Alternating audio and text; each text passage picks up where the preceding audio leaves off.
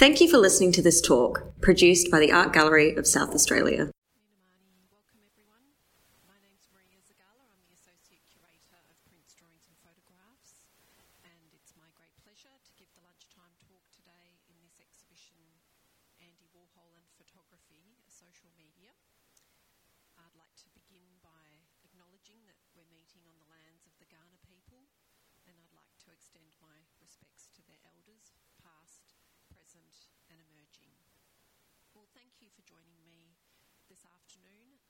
This exhibition of over 300 works really surveys a really critical aspect of Andy Warhol's practice as an artist, and that is the role of photography. And the title of the exhibition, A Social Media, is a, a provocation and, in a way, seeks to make us think about the way that Andy Warhol used photography in his practice in a way that in, brought in into his orbit the work of other artists who were photographers as well. And so in this exhibition, Julie Robinson, the senior curator, has curated an exhibition that has many plots and subplots, and those tell the story of Warhol and this relationship to photography and his many key collaborators, which is over 20. And I'm giving the talk today in this gallery because I wanted to focus on a few of those relationships and to think some of the ways in which his uh, use of photography and his uh, collaborations with these key members of his circle really worked in different ways and build a picture of him as a artist that is very complex and um, and which to my mind seems very fresh today all these years later after the works were made. So startled in fact by how prescient the ideas are in his work and how his way of working foreshadowed uh, the ways in which many artists work today. So these works, which date from the 1960s, really provide a very fascinating um, genesis to many of the methodologies which we take for granted today in contemporary art. And Andy Warhol, as we know, is this giant, uh, giant of pop art, an artist who was born in uh, the 1920s, who went on to define the cultural scene and who, through the power of his work and personality and really cult of his personality, was able to imprint a, a style, the pop art style, and a way of being and seeing and thinking that really has has become immensely influential. And walking through the exhibition, you know, we're really fortunate to have two incredible suites of photographs by Andy Warhol, and they form the centre of the exhibition. But around the exhibition, inter- interspersed throughout it, you find the work of many other photographers. And I'm going to start today by talking about Close collaboration and association with Billy Name. And the exhibition really opens with Billy Name's photographs here on this wall. And in some ways, I'm going to speak today about three artists Billy Name, Nat Finkelstein, and Brigid Berlin. And they were three key figures who were part of the um, Andy Warhol Circle and worked at the factory, and whose contribution to how we think of the artistic milieu of the factory and Andy Warhol's artistic practice has really been shaped by the visual language of those photographs.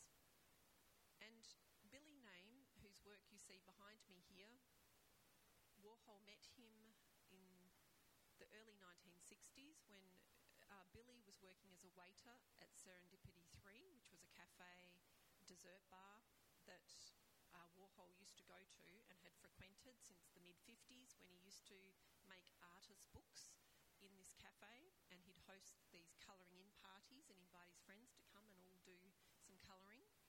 And um, Billy was a waiter there, but also was um, a lighting designer in the theatre and really immersed in the cultural scene that included performance and art and happenings. And he must have made quite a powerful impression on Warhol. And I really love this one quote of Warhol's kind of assessment of um, Billy.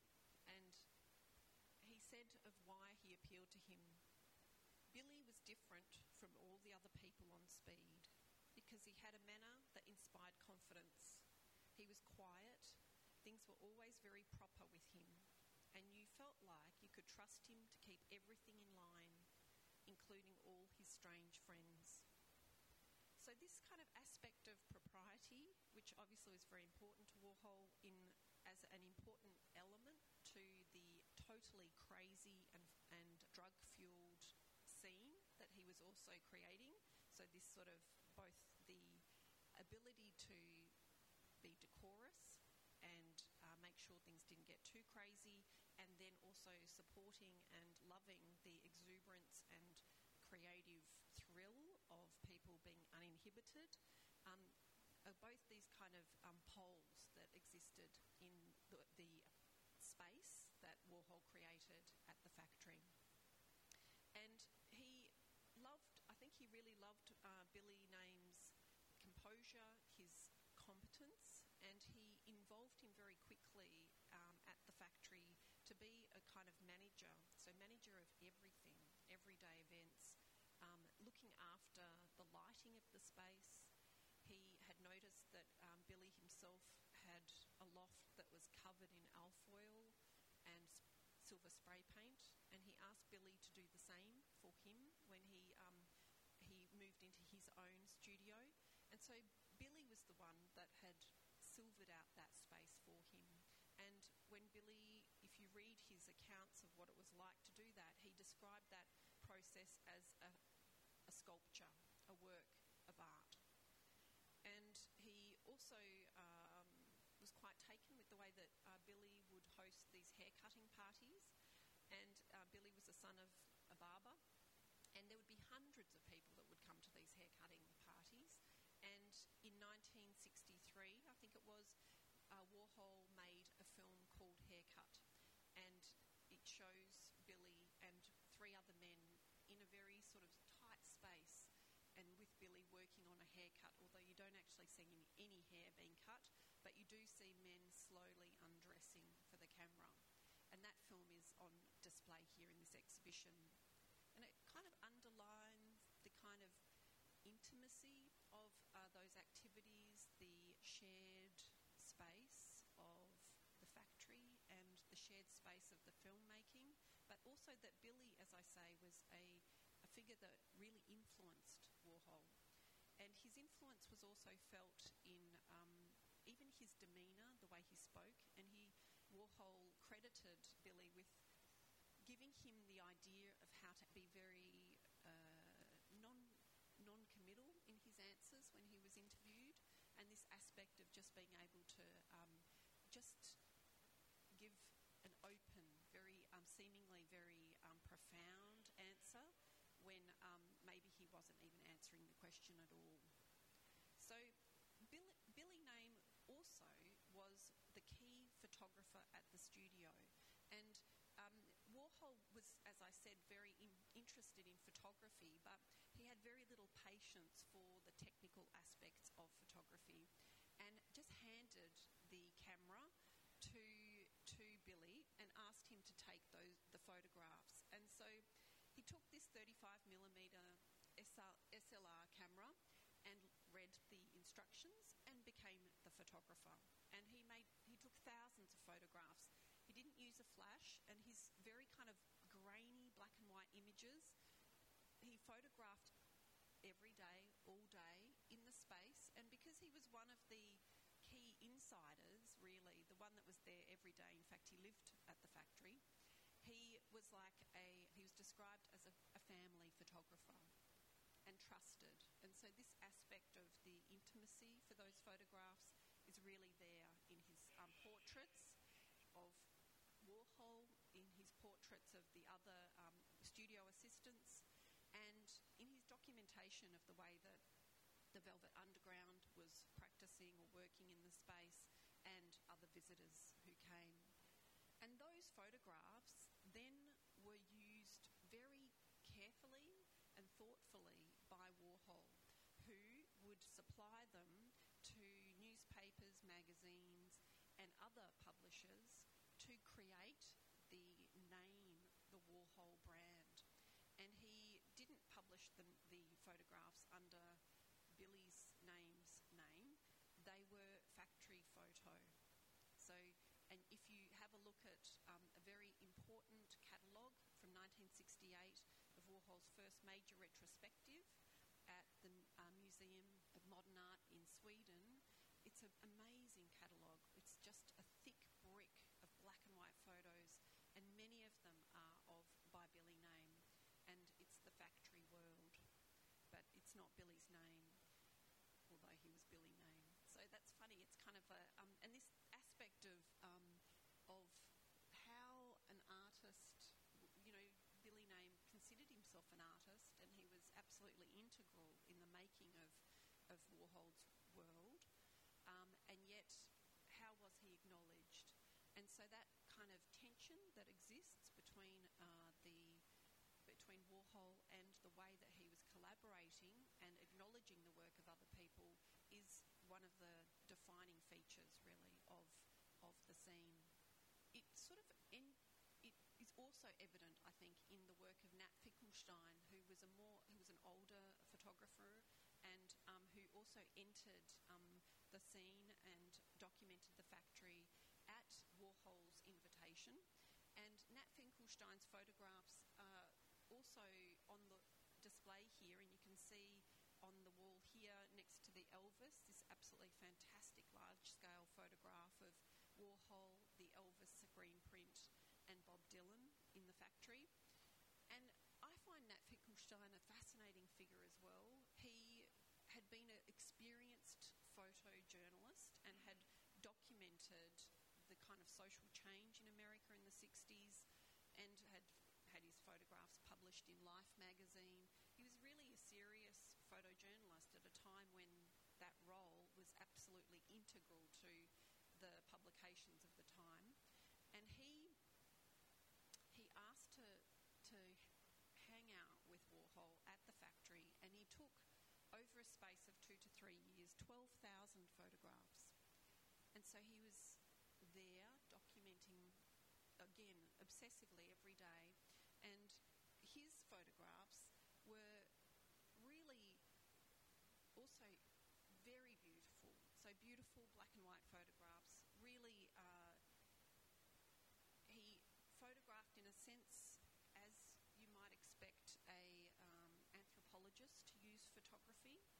So with an awareness of photographing a social scene that was significant historically and socially, and with a sense of its importance, uh, maybe not enamoured of that scene.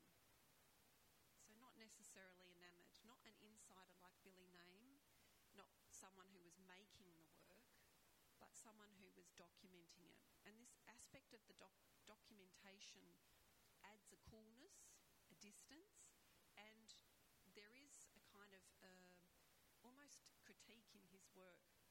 And he, in quotes later, is often very harsh towards Andy Warhol. I'll read one quote from him.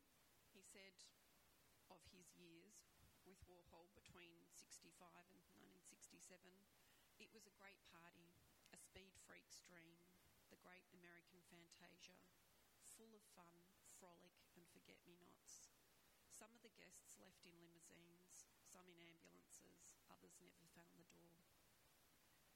So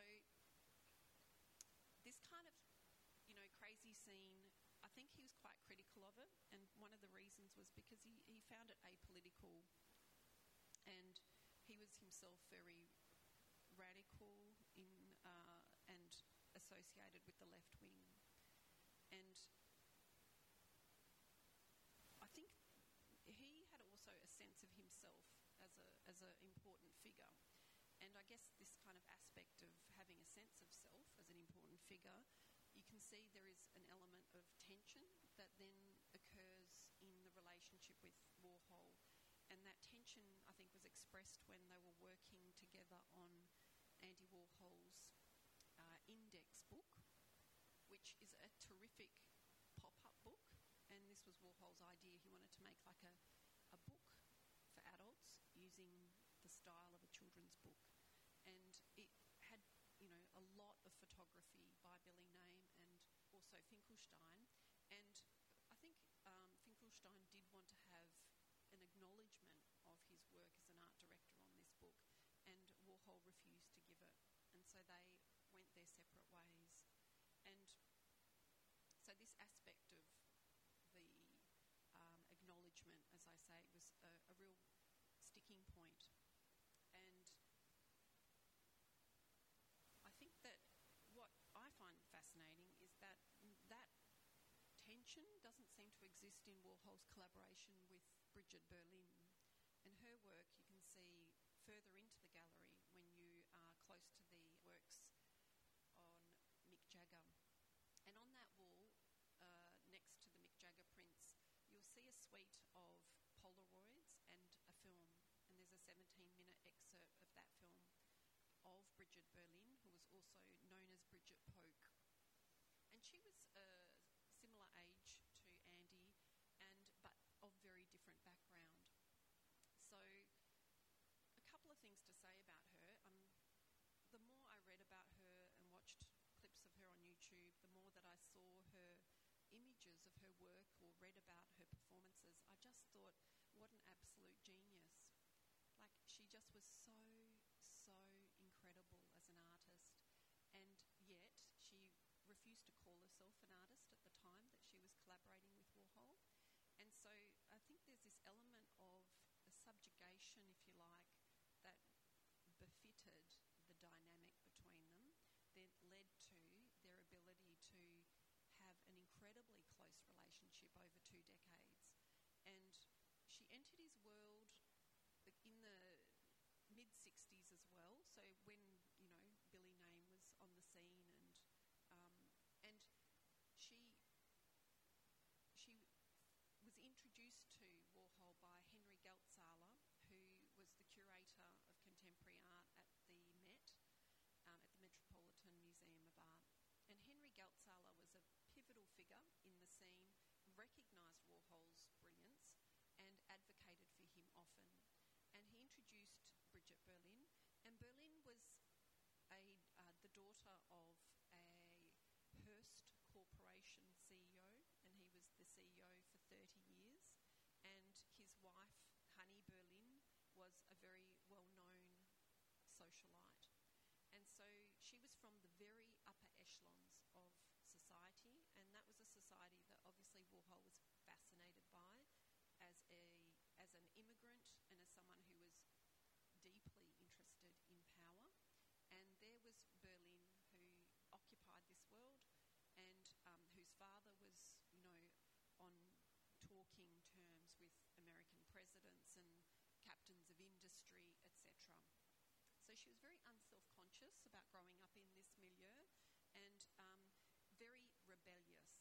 And so her rebellion really found its expression in her refusal to um, lose weight, for example. So her mother put a great deal of pressure on her to be thin, and she refused to be thin.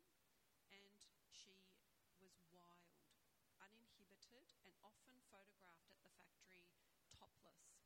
And so she pushed very hard against the, the upbringing that she'd had and the kind of propriety and decorum that her parents really insisted that she have, especially in their public roles. And she found a home for herself at the factory and a really incredibly close bond with Warhol.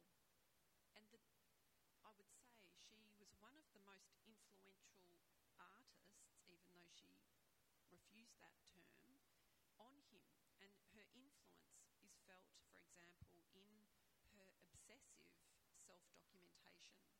So she was the one, really, from 1968 onwards, who always carried a Polaroid camera with her and took photographs obsessively.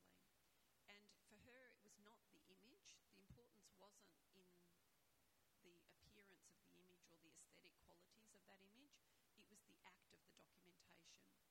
She also carried the clunky recorder and she recorded thousands of hours of conversation at the factory. So her obsessive documentation was then used as material for books that uh, Warhol published. And so that Warhol from A to B book, for example, Andy to Brigid, were their daily phone conversations. They would ring each other every morning and speak at length, and uh, often their conversations were about bodily issues. So they talked through medical appointments and how they were feeling physically. So, what's you know interesting to me about Brigid Berlin is that she was an obsessive documenter, and you know obviously that's very recognisable today to us in the way that people use social media.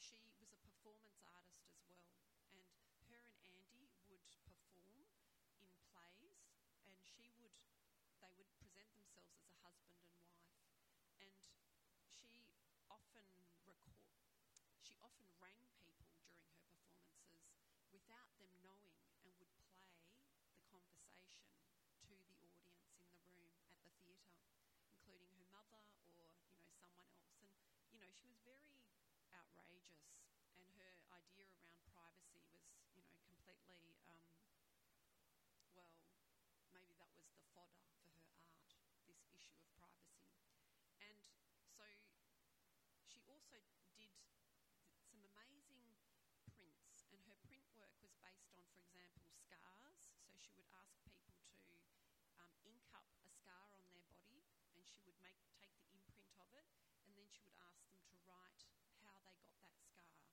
and she published that in a book called Scars. Or she did tit prints, as she called them, and she would ink up her body, her torso, and make prints of her breasts. And she did that all through the 60s and 70s and even into the 90s and exhibited those.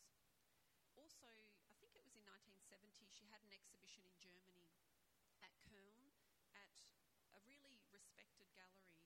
And the gallerist, who went on to then found the Dia Foundation in New York, he showed conceptual art and the leading conceptual artists of the time, and he offered her an exhibition of her Polaroids and audio cassettes. So she was recognised by her fellow um, artists and gallerists, um, like Cy Twombly or Robert Rauschenberg. She was really respected as an artist. However, as I say, she didn't identify as an artist at the time and would never claim that space. And maybe it was the, face, the, the fact she didn't claim that space that meant that she could occupy Warhol's world without being competition. She answered the phones at the factory, 9 to 5, Monday to Friday, and when she wasn't answering the phones, she was knitting. So she was knitting like vast amount of work and then became, you know, obsessed with making, making needlepoint embroidery and the subject of her needlepoint embroidery were the tabloid front page covers of, you know, magazines and newspapers in New York again, I find that fascinating. So, Brigid Berlin, what a figure. And, you know, she was really, as I say, respected. And after Warhol's death in 1987, and her own mother's death just a few months after, she then took on this, like, persona of the uh, Republican heiress and really presented herself with this, like, incredibly coiffed hairdo, really mimicking her own mother's um, appearance. So yeah, she just was a performer and um, and really lived her life as a form of performance. So yeah, I think that Warhol respected her a great deal and you know appreciated the fact that um, she could offer him uh, an entree into a milieu, of, of course, of this sort of upper um, echelons.